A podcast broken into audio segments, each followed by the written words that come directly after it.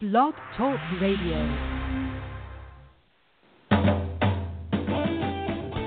Welcome to the World of Ink Network, founded in 2011 by Virginia Grenier and Marsha Cook. Their vision was to start a radio show that helped writers reach their dreams. The World of Ink has a wonderful group of hosts who are dedicated to delivering shows to entertain and inspire listeners.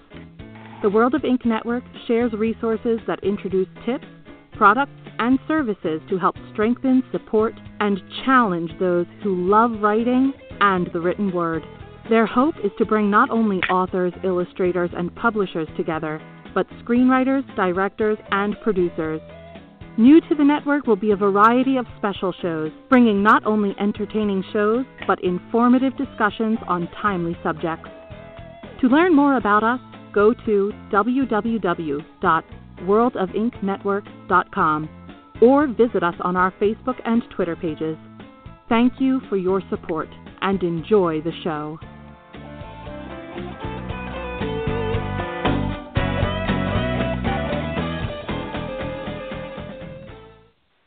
Hello, everybody. It's uh, Marsha Cook, and it's a good story. It's a good story from the World of Ink Network. And this is a little earlier than I usually have shows, and I kind of like this time. So um, I hope you do too. But it's also archived, so anytime you want to listen to it, you can go on uh, www.marshacaspercook.com or World of Ink Network. And now Blog Talk has.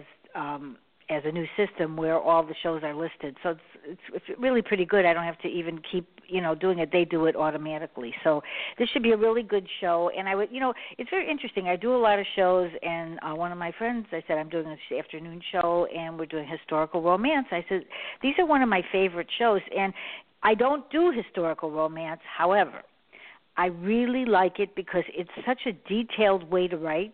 And every time Leigh Michaels is on and uh, Ginger Monette is on, but every time Leigh has been on, she gives such insight uh, onto characters and um she emailed me and thought Ginger would be a great person to meet, and I'm so glad I did meet her because we had a conversation, and you're going to really enjoy both of them because um, it, it's so interesting. Because I know people are always in a hurry when they're writing; they want to finish the book, get it out, but sometimes we don't finish off our characters as well. So we'll probably touch on some of these things that we've not really touched on our shows before, and I'm going to bring both of them out, and they're going to introduce them they you know introduce themselves and say what they do.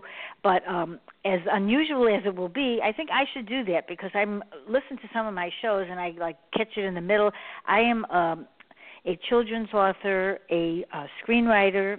I write adult fiction in novella form, and uh, some are sexier and some are funnier. And I I begin to like uh now I'm liking writing as a dog, so I usually am adding dogs to my character to my stories and I find it much easier to talk as a dog sometimes and, and then cuz a dog can say anything they want and so that's what happens and uh I'm I'm loving that. So um my next one will be it's never too late. I have that screenplay but now I added a dog and I'm really liking it and the other day I was walking down the street and I see this dog and it's a cavalier and I'm going like, "Oh, I feel like it's my dog." I don't have a Cavalier, but I feel like I'm getting so into it. I always write with like schnauzers because I had schnauzers. But uh, so it's kind of interesting to do that. But uh, today they will discuss what they do, and we've opened the discussion so both of them will be able to ask questions to each other, which I've done for the last few shows, and I really like that because um, it, it's hard if I have ten people on a show, but when I have it like this, it, it's really nice so they can ask each other questions because um, there may be things that they want to know about them. And I will say there is a show next Tuesday night, my show with uh, Owen Parr and uh, Mike Pettit, and this is about this is thriller show, a thriller, and it's it's going to be very interesting. I've not had um, well, I have one of these for a long while. So that will be next week at 7:30 p.m. And I may start doing the shows in the afternoon uh, at this time because I I really am enjoying this um, because um, this way I'm already done for the day. You know, it's I, I'm so busy when we're having shows posting. This makes me stop a little and do this. So I think I'm going to introduce them both, and it's going to be a great show. And um, here we go, Leigh. Hi, Leigh. Thank you, Marsha, for having me on. I'm so glad Um, to have you again. I um, have been a writer for many, many years. I started out with Harlequin and wrote 80 sweet traditional contemporaries for Harlequin.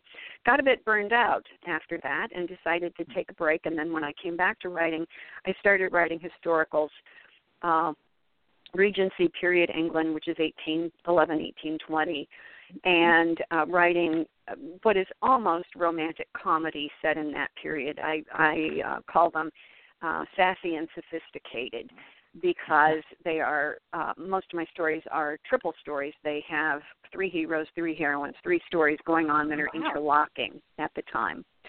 So that's what I'm doing. I also have I'm the author of On Writing Romance, which is um,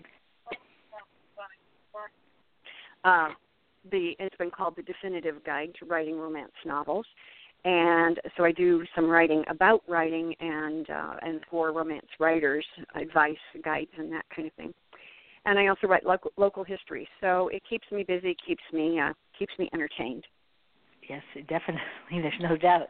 And there's audio books also that you have. Yes, I've done uh, a lot of my books as audio books. Audio, so it's very good. All right, okay, Ginger. Hi, Ginger. How are you? So nice to have you Hi. on. Thank you so much for having me today. Well, well I, I kind of feel like the rookie here. Um, Not really. Have, Not really. I don't think so. Tell everybody so what you, you've done so far. You've done a lot. Um, I write historical fiction, and my most recent release, which is called Darcy's Hope, is a two book saga which was actually inspired by Downton Abbey. It's kind of a Pride and Prejudice meets Downton Abbey. I've taken uh, Jane Austen's iconic uh, Fitzwilliam Darcy and Elizabeth Bennet, but set them in the era of Downton Abbey, and the romance unfolds on the Western Front of World War One in a field hospital. And if anybody's been paying attention to the news, they may have noticed that um, this year, this very month, in fact, America is commemorating its 100th anniversary of participation in World War One. So it's kind of a timely story. Um, while Absolutely I was researching, on time. Yeah. Yes. Good. And uh, while I was researching, I became so interested in World War One that I actually just recently started a World War One blog called Blighty and Beyond, which kind of focused on the um, evacuation chain of medical patients, how they went from being wounded on the field and how they moved through all these stages to, through the um, medical system um, to get well. So kind of two completely separate things, but so my writing career has actually spawned a new hobby.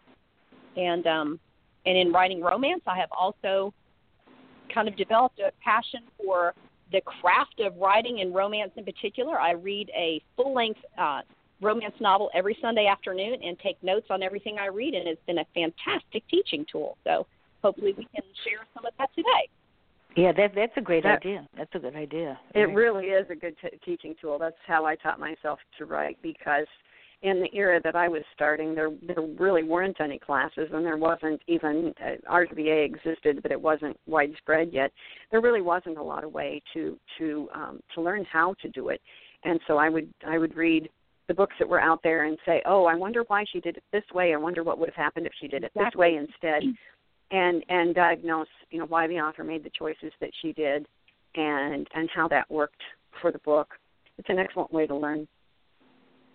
I, th- I think it sounds really good because it's that's how you get to be in depth, and and that's the problem now. I think a lot of uh, people that are writing it doesn't they're really not writing in depth, and you don't feel anything for the characters. And a reader is supposed mm-hmm. to want to talk about the characters so much that they're enjoying them, and that's what every author likes to hear is somebody talking about their characters in real life. You know, as though as they're real people. Yeah. Yes. Mm-hmm. To us, they are. Life. Yeah. Yes. I'm. I find the um, the it, it's interesting because it used to be that the cutoff date for historical romance was 1900, and I think as we get further away from that time period, like you know, it's now 100 years since World War One, we're more more able to look at it as an interesting historical period and less like right. oh, they wouldn't have done things like that. So you know, I think as the time goes on, the the uh, historical world world of, of historical romance fiction will expand and I think you're on the cutting edge, Ginger, with the with the World War One stuff. Yeah, I, well, I think thank it's you. great. And, you know, yeah, and having I, a blog I, like that, a blog would, is a great idea for that. Yeah.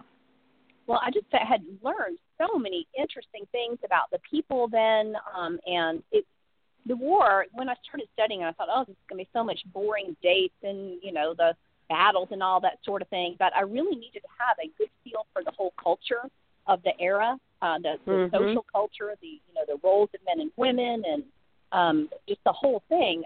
But I just found the people were so much richer than what I expected. And we've heard so much about how the World War II generation was the greatest generation, and here in the U.S., uh, World War One is passed over and hardly given a nod in school.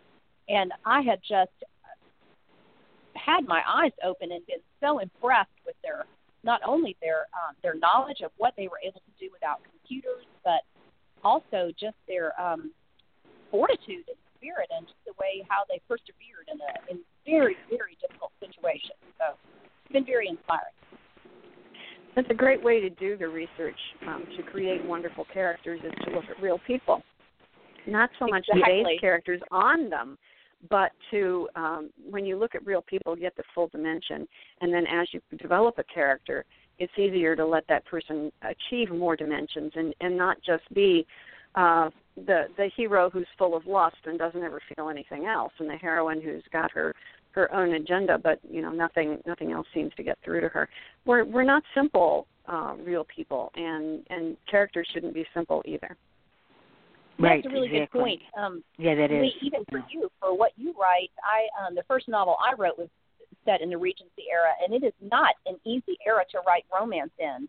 The um, the culture of the day is so strict, and um, so why don't why don't you tell us a little bit about how how that's been for you? How do you stay within the confines of the culture and still have a romance when it was kind of taboo even for a man and a woman Yeah, to get I. I I was talking about you It the other day. I talked about you on one of my shows, Leigh, because I was saying that your audiobook, when you listen to the audiobook and you're hearing all the sex scenes you put in it, and people are thinking they did in years before it wasn't like it is now, but that's not true. it it definitely well, is. it's really not. It's not yeah, true. Um, Right. people were certainly more more careful, and and and people were um, were certainly more attentive to reputation and and that sort of thing. And in some ways, I think it makes the era more romantic because Yeah. Yes. you know secrets Yeah. secrets can Yeah. be very romantic, Yes. and you know having that hidden little um, little little romance going on that you can't tell anybody about, you know that kind of thing is is is quite intriguing.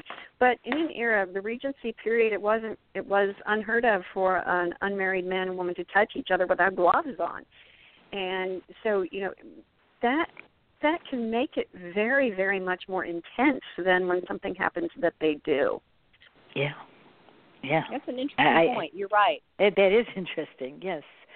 You know, because I think that you know, it, it's so have it together. romantic. You know, you're right when it's a secretive. You know, because when people are Mhm. watching soap operas or dramas, any of those, and when they're the only ones that know, and the other person doesn't know, it's so exciting. They're going like, when are they going to find out? You know, are they Yeah. ever going to give Yes. it?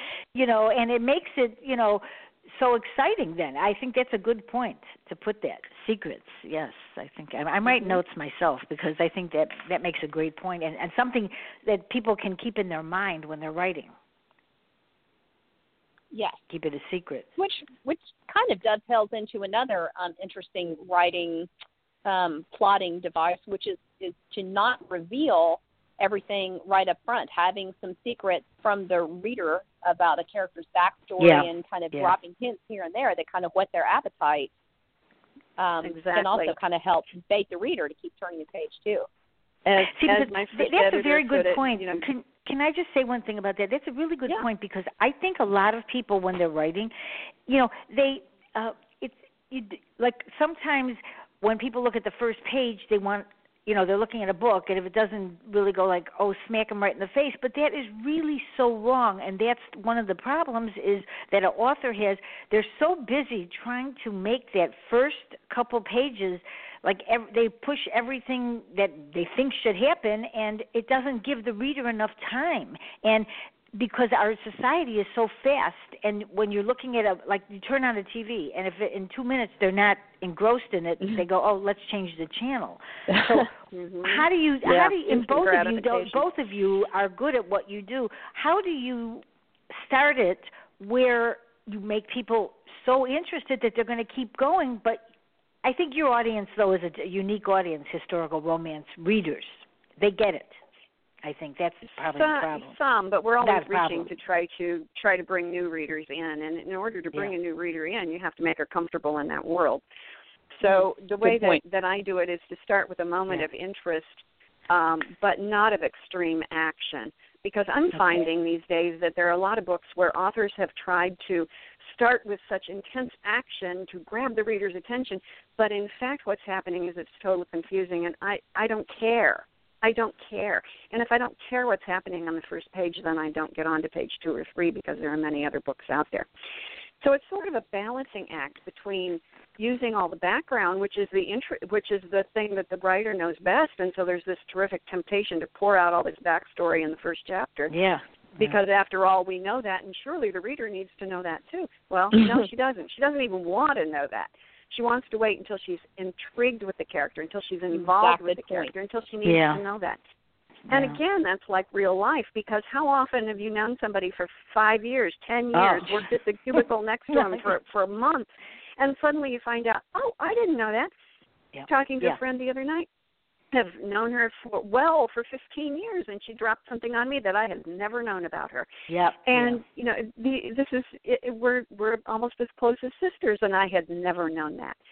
So that's the way that should be with characters too. Unveil them slowly.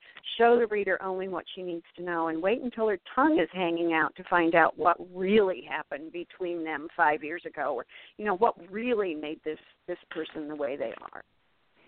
Right. Well, I think I used, really, um, kind of a variation on what you're talking about in um in my Darcy's Hope novel I have the the main hero character reveal that he made a promise to the heroine's father. And But then you don't tell how he's what the problem lamenting is? it. But I don't tell him promise what the promise is. Not you know not yet. So Yeah. it's like Yeah. you you kind of drop a little something like that. And of course their next thought in their mind is oh my goodness what was it that he promised um and, they that you know kind of page helps to find out. right Mhm. yeah See, I think that's what readers. I think they need to take the time, and I do think that's why the historical market is, you know, such a very, you know, they they really wait for their authors to come out with something new because they like the style.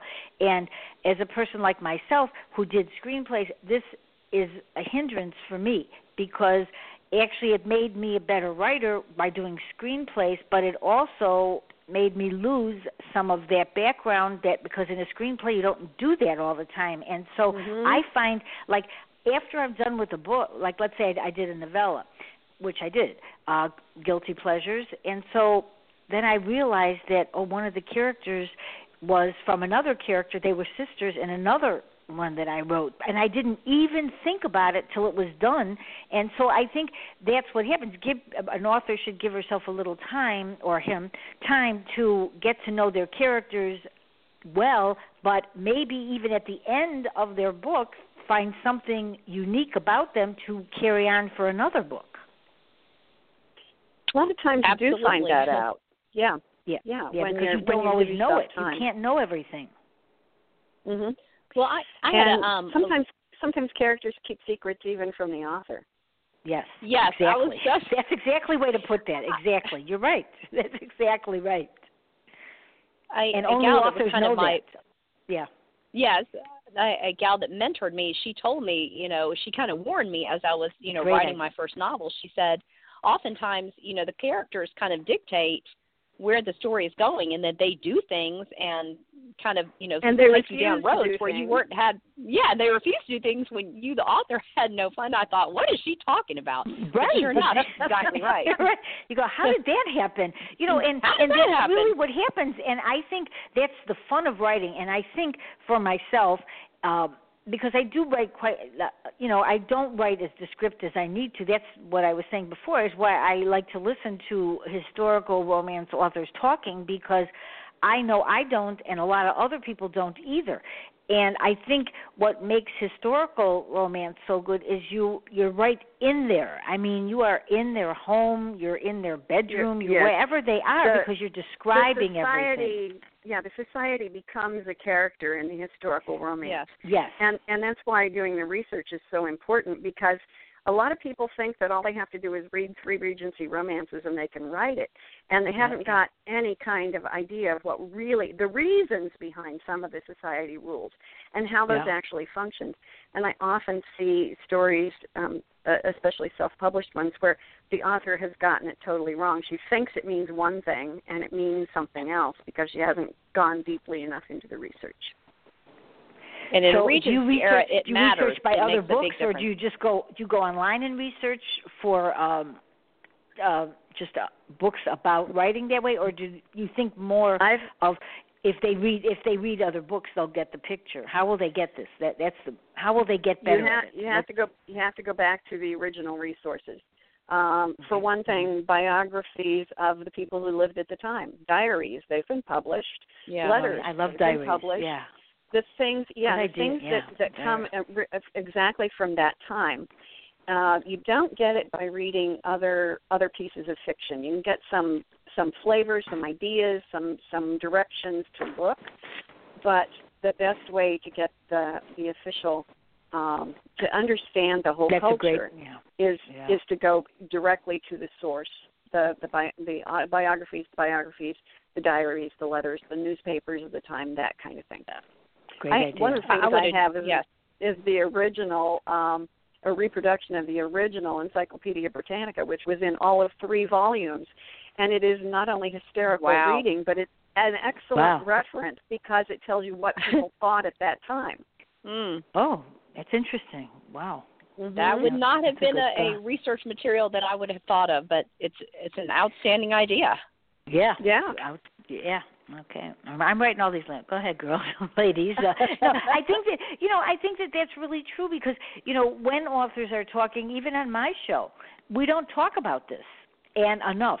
You know, and I think Mhm. because sometimes they're not as in depth either with their characters because they're so busy getting 20 books out in a year which is i can't Yeah. imagine people do this and they do and i for me i you know and i'm a very fast paced person but not when i write because i Mhm. can't be i have to fit in and if it's not like you know i think i mentioned this to ginger when i was talking to him when i do screenplays which i haven't done a new one in a while but I, I on one line I could have done it twenty, thirty times till I get that right word, you know. And Mhm. e- every time I say, "Oh, this will be, this will take me no time at all," it ends up taking me forever. then I, you Oh, know, yes. Me too. yeah, we've all, I'm sure we've all done that. Oh, it's only going to take a minute. That you know, and that's oh, not yeah. true. And and I've and people don't understand. And I've You taken have to- half. Yeah, I've Go ahead. taken half a day looking up just the name of a specific carriage because I know. you, you, you think you think I okay, I saw this used in another book, but that doesn't mean that it was accurate. And so you Right. go look it up, and maybe that that person didn't live until the 1850s, and I'm writing about the 1810s. Okay, Yeah. well, Yeah. can't call it Right. that. Yeah. It's so important in the genre, how you you know in this genre that it is right because people you know certainly with reviews whatever they'll call you out and that's the last thing any author If they wants know. to do. And yeah, if they know, right? if they Regency know, readers right. generally know, know. but you know, Mhm. I yeah, um yeah, I found the same thing, Leigh, in um, researching for World War One, which was not just the culture of the era, but the whole war machine. Which was, I, I'm Mhm. looking back, I think so. I was so naive, um, but I learned very quickly that diaries were really the only way to get factual information. But reading diaries, diaries are not written to a future audience; they are written to the audience either for someone's own person. for the Mhm. Right, and so they assume a knowledge of cultural mores and um, current events and roles of men and women. So I have to uh, read and read and read and read. I mean, tons of reading before a vague picture of life begins to emerge. But it was very long and tedious. I spent nine months uh, reading about six hours a day, making tedious notes before um, a real image of life back then began to emerge. Um, and so I can imagine it's it's very similar too in the um, Regency era. And like you were saying, that so much of the Regency era, you know, how they address people, the, the proper way to address people with titles, all of that is very important. And if you get it wrong, people are going to know. right. If you get it wrong, people know, and that and that diminishes everything else you've said. Right. Once Right. once you're caught in an error, then then everything else goes by the wayside. Sometimes I was I was going to comment too about the World War One thing. It's not only sometimes what you know, what the author knows from research, it's proving to the to the reader that you know more than she does, because we all have certain uh, understanding of a particular historical period. It may not be accurate, but but we all know, you know, that this happened during World War One. And so, mm. if it in fact didn't, and the author is making that point, you not only have to be right, you have to convince the reader that you're right, right by answering yeah. her questions before she can ask them. I did right. though find that that the historical backdrop could actually be a hindrance. Now, writing in this particular um, era, there's not a whole lot of literature, and it does not have the popularity um, that the Regency era has. now, because mine is a Pride mm-hmm. and Prejudice crossover, there is a pretty big market for readers who love to see these two characters, Fitzwilliam Darcy and Elizabeth Bennet, in you know any kind of situation that people will put them in. But the my readers' knowledge of this era was pretty much mine, which is about zero. So mm-hmm. one thing that I found very difficult was to try to immerse people in this era without drowning them in it. Um, yes, that it, give them what they needed. Yeah. Mm-hmm. Yeah, give them enough to what they need and to feel like I knew what I was talking about and to feel like, you know, to be interested in the era without feeling like, oh my gosh, just get on with the story. Yeah, so, see, that's yeah, the thing I'm because reading a right, textbook here. I didn't intend to read a textbook. yeah, because right, right, exactly. you're trying to give exactly. them the story that they want, but you're also trying to, you know, do a lot of things. And I think people don't realize when an author is writing, there's so much involved in it that, you know, we think sometimes we can do it with other things on our mind and then we know we can't because when we do it doesn't turn out right and then we have to do it again because then we go what were we thinking this does not sound right at all you you need to concentrate and um I think a lot of writers don't concentrate on what they're doing. Yeah. You know, they're just so busy. And I know a lot of times on my shows, I can tell when people are uh, on Facebook or Twitter and when they're answering and when they're not. And I, I don't, I can't do that. We used to have uh, a lot of chats and um chat room, and I, when we had two people doing it, it was okay. But I am listening to my authors, and if I'm that are talking about you know on my shows or whatever screenwriters whatever and if i'm writing something online how am i going to ask them a question if i missed what they said exactly. absolutely yeah you know and um something that you just said there prompted me to go back to something we've been talking about earlier and that is how as we're writing, you know, we have to keep so many balls in the air at the same time. We're not only yeah. dealing with giving the reader the, the necessary historical background and dealing with the plot and the conflict and what the villain's up to, but developing the the relationship between the hero and the heroine. And yeah. Ginger, you were talking about that earlier. You know how easy yes. it is to overlook that. You want to expand on that? I would be happy to. Thank you. Um, as I was saying, I read a full length novel every Sunday afternoon, and a couple of things really stand out to me um, that I feel like authors miss sometimes. And one of those is that they have plenty of attraction and plenty of fireworks between the couple, but that's it. There's not much relationship, and I want to feel, I want to see intimacy, intimacy that's more than just a physical intimacy. I want to feel like the couple can go the distance and Talk. won't fall apart when, right you know, when life gets tough. Right, if life gets tough, right, and life does get tough uh, for our characters and ourselves, you know, and that's mm-hmm. one of the things that people, you know, over the years with Harlequin at the you know many years ago they want they gave you a certain way that they wanted it. I remember when i first started out and they wanted it, this to turn out happy and everything would be right and then sometimes it can't always be perfect and that's changed a lot. I think, wouldn't you say, Leigh? Now that you, you know, at the beginning, I think Early, everybody, yeah. yeah, Early I used on, to get we things. had we had yeah. a lot of Harlequins where the Yeah. hero would, you know, he'd be, you know, this this gritting his teeth, you little fool, all the way through the thing, and then the, long, the last page it says, you know, I really have loved you all along, and she says, oh, that's wonderful, and then they walk off into the sunset. And today's reader is really not satisfied with that because, Right. like Ginger said, we want to see the development of a Right. relationship, not only of the love interest, but you know it isn't it isn't good sex that gets you through the through the days when the baby's screaming mm-hmm. all night. You you have to have way Exactly. more than that to make for a satisfying, happy ending and for the reader to believe that this couple are together not only now, but they're going to make it through the tough spots and they're still going to be together to celebrate their golden anniversary. Yeah, because but they as can an author, right, right, yeah. Mm-hmm. But as an author, you ask yourself, well, how do you do that? Because exactly. in a real life relationship, it just yeah. it it's it's slow and it kind of happens. So I made it does a, become complicated of, because their lives are as complicated as our own. Really. So how do we do that as authors? And so one thing um, I observed, I found this in a TV show, and a lot, and we use this a lot as authors, is to have one character expose a vulnerability about themselves, kind of a deep dark secret, and let the other um, character accept them in spite of it. In spite that of it, helps. yeah. Which yeah, is a good idea. You know, uh, there, you know, I, I'm going to read something for one second that we were talking about this. I just I had it on my desk. You know, when I did this show, I don't know if you've watched Big Little Lies. It was all about secrets and secrets and secrets. And I looked at the, you know, because the storyline and log line are so hard to come up with. And sometimes if you, you know, try to come up with that after you do it because with screenplays and I was so used to doing you know the log line and make it fit but make it exciting and then you, when you're sending it to a, a studio or you're sending it uh, even for a book you you want so, you have to give a lot so they'll say oh this is something they want to read you know or watch. But when they did the storyline for this show which became only it was a, from a book and I'm going to read it to you, and it's all about lies and things.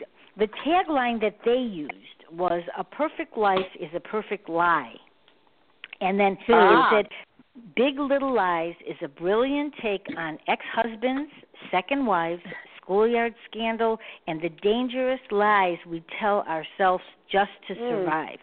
Survive." And it's written by Mm, this, oh, uh, Anand yeah. Patel. I know, and I'm I keep it on my I keep looking at it because I'm thinking this is really true. It's all people survive, and sometimes when you tell the truth to yourself, that becomes real. Then you know Mm. we lie to ourselves. We go like, "Oh no, this can't be happening," and then it, you go, "Yes, it is happening." And I think in Mm. our characters the same thing, and that same that thing that said perfect life is a perfect lie. So there's a lot of that out there, you know what I mean? But just to put it in Mhm. that line is really something that keep in people's head because we all do that, not to hurt someone and- or ourselves. and part of our um a, a story is not really a story if it doesn't have conflict and so Right. all that all those secrets all that stuff that you're talking about makes for great conflict in a story Yeah. to have some Yeah. kind of resolution in the end Yeah, and that's what people Yes. sometimes you forget that you need to do Yeah. that.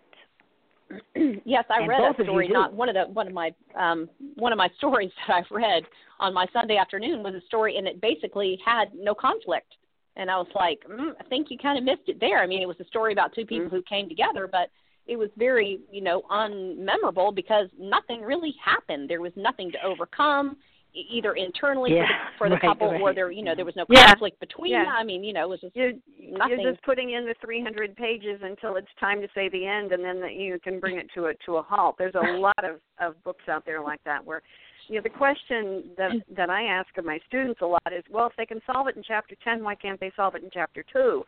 ah, And Yeah, that's a and, good question. And in many cases, that's true.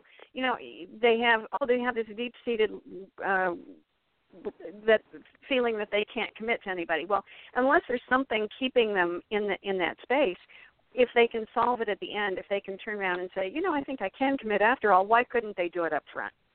mm, good yeah. point Yeah, yeah. Good Very point. good point. Right. what what keeps this story going? And that that's true because Uh-huh. when you read some books, you or you know, you go, why did they write? You know, sometimes you don't even know what the book was. You know, it's why did they write it? You know, because you're Mhm. You know, when I the name of my show is a good story. It's a good story. The reason I got that is when I started doing radio, I just all of a sudden because my manager used to say to me, if it's a, write a good story, like a good story is a good story, and if it's not a good story, then forget it.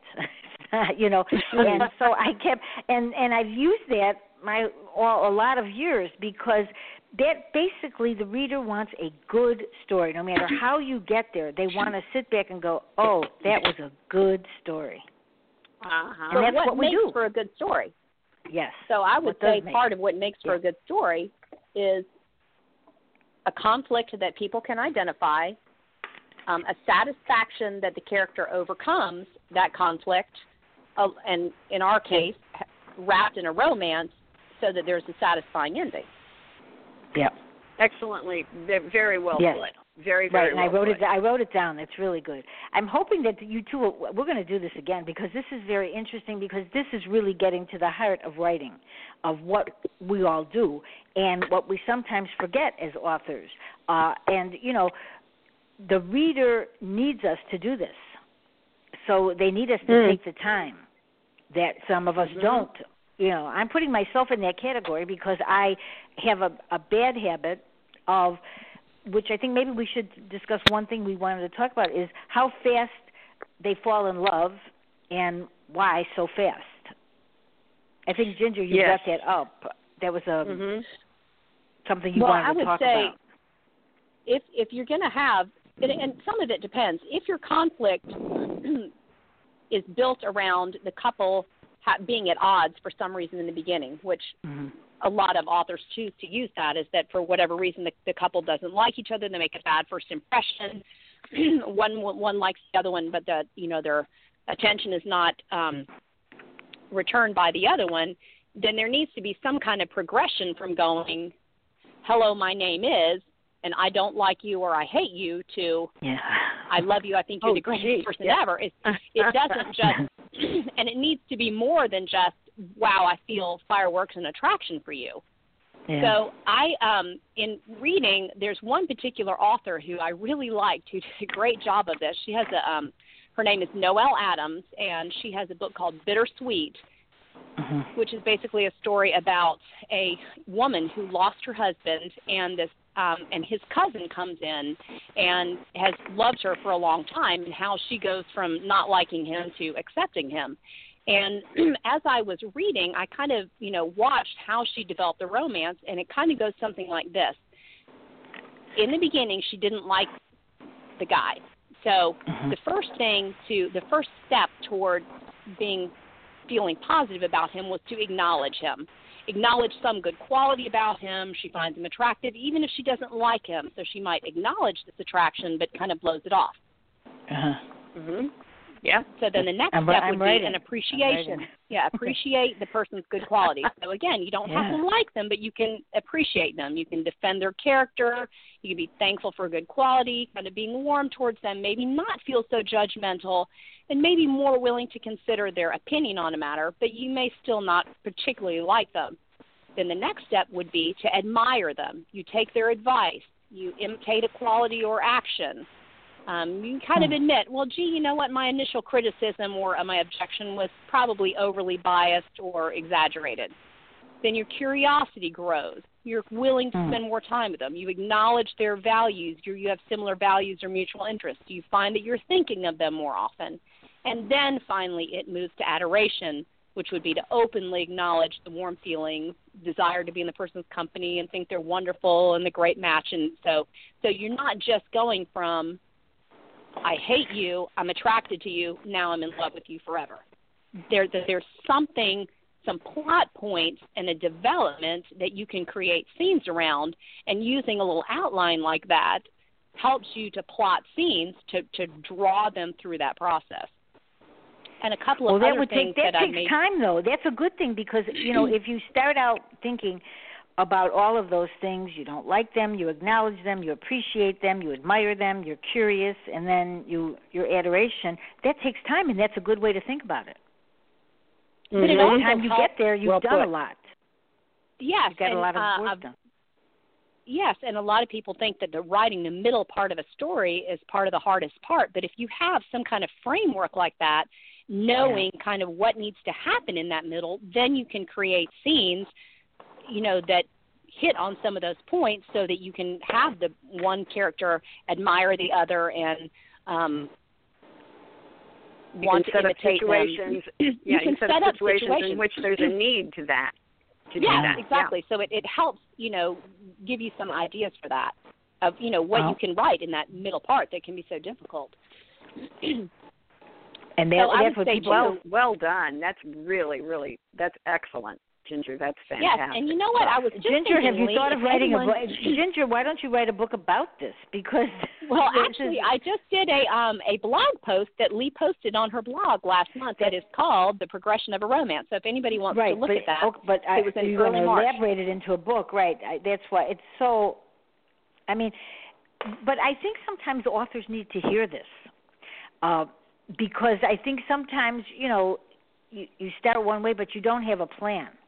You know, I'm speaking like this Mhm. because sometimes I don't have a plan, and I've had so many authors over the last seven years, and some people just write a book, some people plot it, some people just let it happen, or some people change in the middle, or right then they change the beginning. they don't like the way that is, and I think, you know, I'm one of those that just goes and plows ahead, and then which does take a lot of time because when you get to the place you need to, then you probably have to get rid of the whole beginning because it didn't work right. You know, and you know, which Everybody's is which happens is a a lot. different. Yes, Yeah. and but sometimes when you put it in a simplified way, which Leigh also does, and both of you d- both do this, you know, and so anybody that's listening to the show, and when it's certainly on archives, it fits in every way you write. It's not just historical. It's every time Mm. you're writing any kind of everything. romance Mhm. or any relationship. Mhm. It needs this. So you know, even let's say someone's, a, you know, let's say a stepmother comes into the situation. All of those things that you just said, that could be a And the stepmother deve- and a yeah, and the development. Yeah, yeah, The the development development of of that relationship Yeah, with with yeah. uh, the new a new person in the in the life. excellent Yeah. point. Excellent point. Maybe I But can it- it helps, this. again, I can follow yeah, this. and in, and and I, I think in, to. in real life it makes sense because we don't normally go from disliking someone to absolutely adoring them in one step. There's some kind of Right. thought process. Something happens and it takes time, and and the thinking evolves, and that kind of brings up another point that I have um, feel kind of passionate about, and that is using introspection to really help the reader immerse in a romance. So, in the case of what we were just talking about, the reader needs to hear this internal dialogue. How is this character moving from appreciating the person to suddenly admiring them? And how do they move from admiration to um, um, adoration? Duration. And the way we know that is by hearing what's going on inside the heads of the characters. And I, Yeah. I've noticed too, one thing that I've read several romances recently where it was like, gee, you know what, this this book really needed a, a good editor and so much of the book should have just been left out. The reason romance readers are reading is because they want to read about romance. They don't care about a lunch date someone had or what the character did at work unless those scenes relate directly to the development of the romance. Um, Yes. so for a reader to get the full impact, that's an that's feel, a very good point. That's a really great point because that's true. You know, and we lose track because then somewhere along the line somebody says, "Oh, I'll put a murder in. I'll do this. I'll put that in." Yes. And sometimes it gets Yes. in the way, and or add another character. I have that. You know, I I think for myself as a test. I mean, I do put a lot of characters in my scripts even, and uh for me, like when I'm watching, let's just say a movie, and I'm, it's like an old movie, and I'm going like, there's not as many characters in it. They just, it's about them. It's not Mhm. everybody around them, you know. And that's an important part to think about because sometimes when you're in the middle of writing and you go like, oh, this might be a little boring, so I'll bring in so and so, and then it only complicates it for the reader. And like you said at the beginning, the complication of reading a book could make a person put a book down and say forget about right. it. Especially, yeah. The shorter the the shorter the book, the more the focus needs to be tightly on the hero and the heroine. Yes. If you're writing Yeah. a longer, you know, a longer, more involved book, then Yeah. you can bring in the subplots. But if you're writing a novella, then really the focus of every scene has to be the hero and the heroine. Yeah. Um, it, it, it's Right. rare that you have time and energy from the reader to devote to something else. And, and, and once you lose the focus on hero and heroine, then you know you've really lost the reader's attention. I do want to say one more true. thing about introspection, and it's very important in the sense that Ginger brought it up of being able to share what's going on in the emotions of that character. But many times, new writers use introspection at at the cost of action. It is Mm, way easier it is way easier to write a scene where the heroine is thinking angry thoughts about the the hero and then a scene where the hero is thinking angry thoughts about the heroine it's much easier to write those scenes than it is to put them in a room and let them fight it out but which one Mm. would you rather read you'd rather read Right. you'd rather be right there and watch it happen Right. and so introspection can be way overdone. It needs to be reserved for those important moments when we need to be inside that character's head, and there's no other way to get that information. Well said. Well said. And I would say though too, if there isn't any introspection, then a lot of times it's hard for us to see very small progressions of someone, you know, moving from Exactly. hmm, you know, maybe I maybe I should reconsider that person. You know, maybe I was wrong because generally you have to admit it to yourself before you're willing to admit it to someone else. But I Right. totally Mhm. agree, Leigh.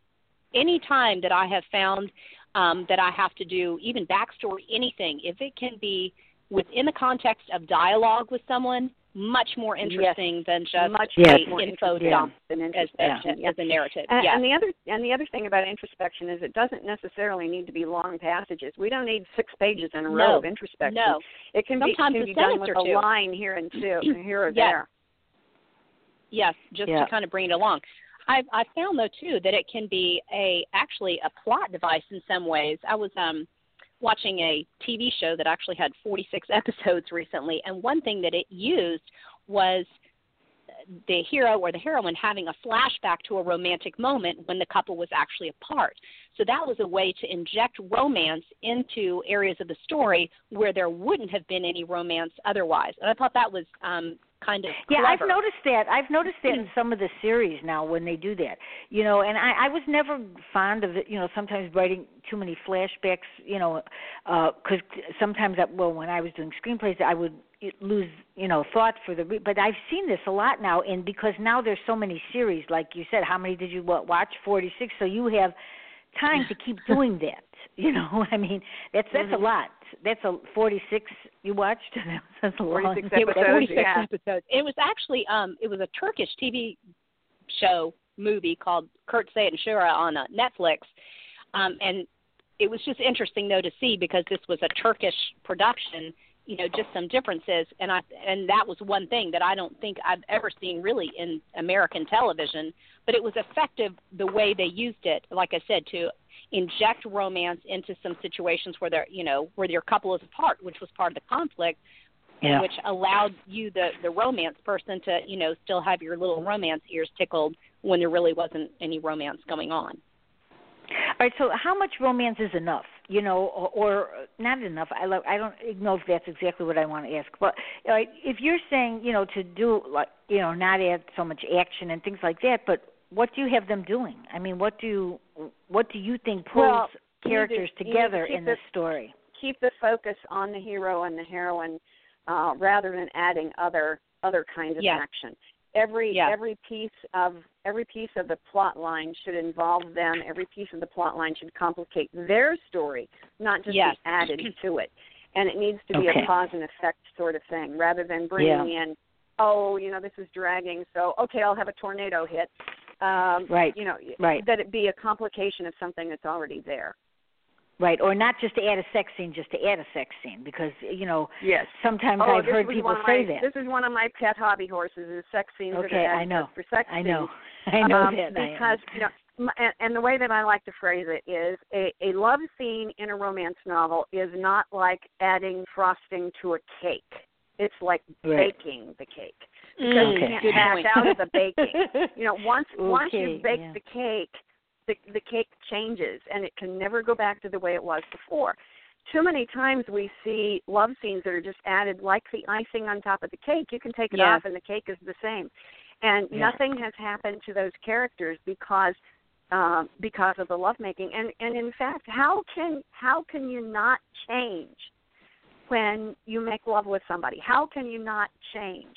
And so Yeah. that not only changes the characters, it changes the story, it changes the entire structure of the relationship. well i would say it should i would say that our society or at least what is shown on the media now is showing that a hookup is nothing more than just you know having lunch but i would agree with you it it should Yeah. it should be a game Yeah. changer. And- it should be and a in game the changer. and in the romance, you know, I I also like to tell my students that in that in romance, heroes and heroines do not have sex. They cannot have sex.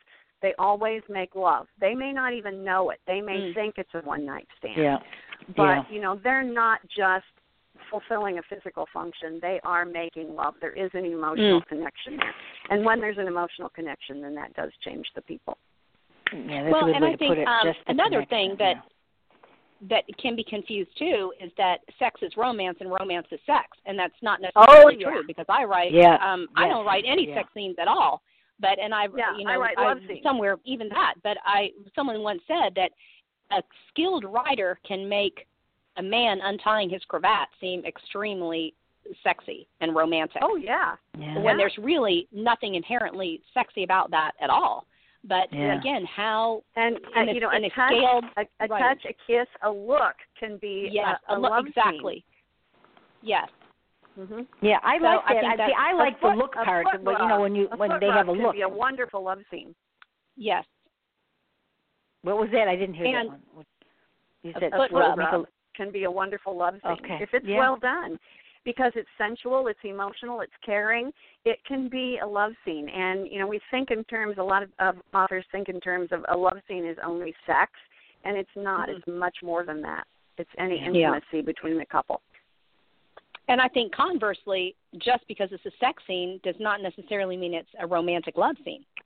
that's Right. true That's very true. Uh, you know, and um for me, you know, and I I because you know, way at the beginning when I started doing radio shows, I you know, I had some it, we, I remember the story, you know, so many people would come on and say, "Oh, yes, we just, you know, we write the book and then we put in a sex scene." I'm going like, "What?" I mean, you know, it yeah how can you do that yeah Right. Yeah. And that's one of the Either things part I, of the story or it's not. Right. Yeah. And um in my uh guilty pleasures that I wrote, it's a, she's, you know, an escort, but she's also a doctor because and she's doing this for money, but she every time she does have well, with certain men, she just does have a big connection to them. I mean, and it's not just for her, it is making love. It's not that's that's a troubling thing for her because, you know, it's not just one, two, three, goodbye. So, you know, you Mm. don't need all those and and what I've decided after doing a lot of this, it's not necessary. She didn't have to do all of that. Do you know what I mean? And so then I, and some of them I had her going places and doing stuff with them because I think they you can't just be in bed the whole time, you know. And I'm thinking, oh my God! And that mm-hmm. is seems to be what a lot of people want in their books, the lunchtime sex reads. But you know, for me, it's not working mentally to keep because as a writer, I'm going like, oh, fine, you know. And to me, that I've never been that kind of writer, and I don't like. It doesn't, you know, that is not what I feel you can even get from. They can't learn each about each other that way just by being in bed. It's by what you're saying That's is doing other things, or you know, like sitting, maybe just you know, getting a foot rub or something like that for a character and that would like you say Mhm. be sexy. And i think that's what's happened. Now people just want you know they just hop in and out and then they're gone and you know and then it's over. But that's really has to be something more you know for a, a good Well- connection. it does have And to I be guess- something more. Yeah. And I guess too, it goes back to what is the reader looking for? Are they basically looking for yeah pornography in a, in the form of a story for a, you know kind Yeah. of a quick fix kind of thing, or are they looking to be immersed in a story that's I agree. much That's more a than that? that's that has good way to character? I mean, put so it. yeah that's a really good way to put it because the truth is sometimes you know i've i've said this on many many of my shows i take words in i put them out i take words in i put them out and you know for me you know i've made my decision it's not happening anymore so i'm i will be doing romance books but not as sexy as I did because for me I after writing them no I I, I agree with both what you're both saying because for me it wasn't getting anywhere in the book you know like nothing happened Mhm. there's nothing Yeah. you know so then I decided well and I I thought well I'll put a, a murder in it because I can write that I did that a lot for my screenplays and then I thought to myself why don't I just go back to writing mysteries and thrillers because I kind of like that. You know what I mean? And that's Yeah. what I did. Yeah. You know, and um because when you're doing it right and because it's such it, it became such a huge market. that you know i'm i that's why i tried it i figured i had so many people on my show i go like well i'm going to try this you know but for me it wasn't working you know and uh so i think people have to really think what they want to do if they really want to write a good story just write the story don't worry so much about how much sex they're having it's romance is much more interesting for the reader i think like what you're saying yeah. You're both it also right. depends very much on the characters, on what's right for Yes. them. Yes. Um, yes. and, and the situation that you have the the readers in. It's you know if if you have a co- uh, two people who are staying at a relative's house over Christmas and there's a house full of kids, well, you know that's just really not as as appropriate for them to be running in and out of each other's bedrooms Yeah. as it is if they're stranded on a desert isle. Um, You know, Right. it it dep- and, and what's appropriate to these characters. You know, you're you're not going to have a a heroine who is uptight because um she was sexually abused and then all of a sudden she turns into oh this this screaming maniac um you know Right. who, who can't get enough Yeah. sex it's not going to happen Yeah. it's not convincing of the character Right. I, I think it. You know, I've taken notes because I think what you both have lined up here. You know, for me as an author, is a way to alleviate the, the problem.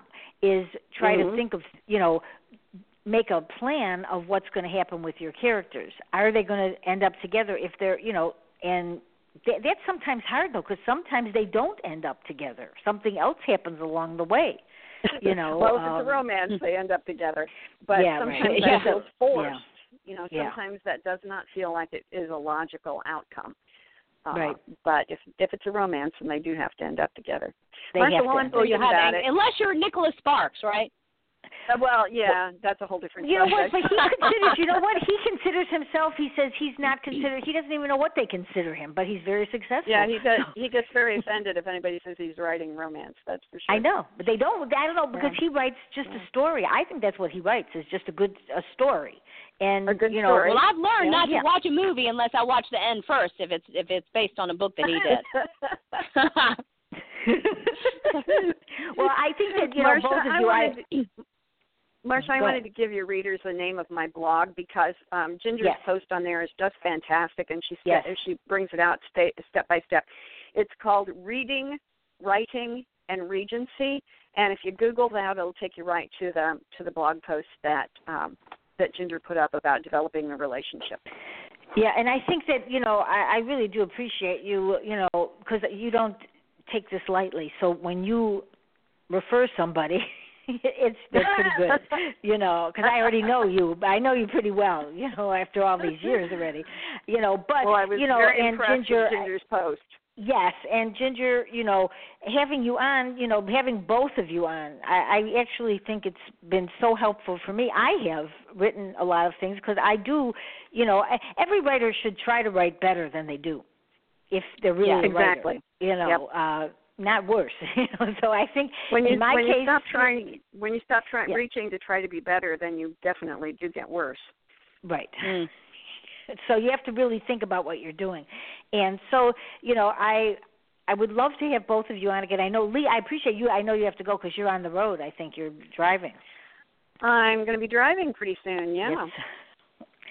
and do you want to tell people where they can find you You can find me on uh, online at www.leighmichaels.com. L E I G H M I C H A E L S. My blog is Reading, Writing, and Regency. Um, on Facebook as Leigh Michaels, and Twitter is at Leigh Michaels. And I'd be happy to have you come around. okay and uh ginger Um, gingermonette.com. It's G I N G E R M O N E T T E dot com, and I have a brand new blog called Blighty and Beyond, which is on Facebook and um, on a blog blog, and it is all about the medical system in World War One.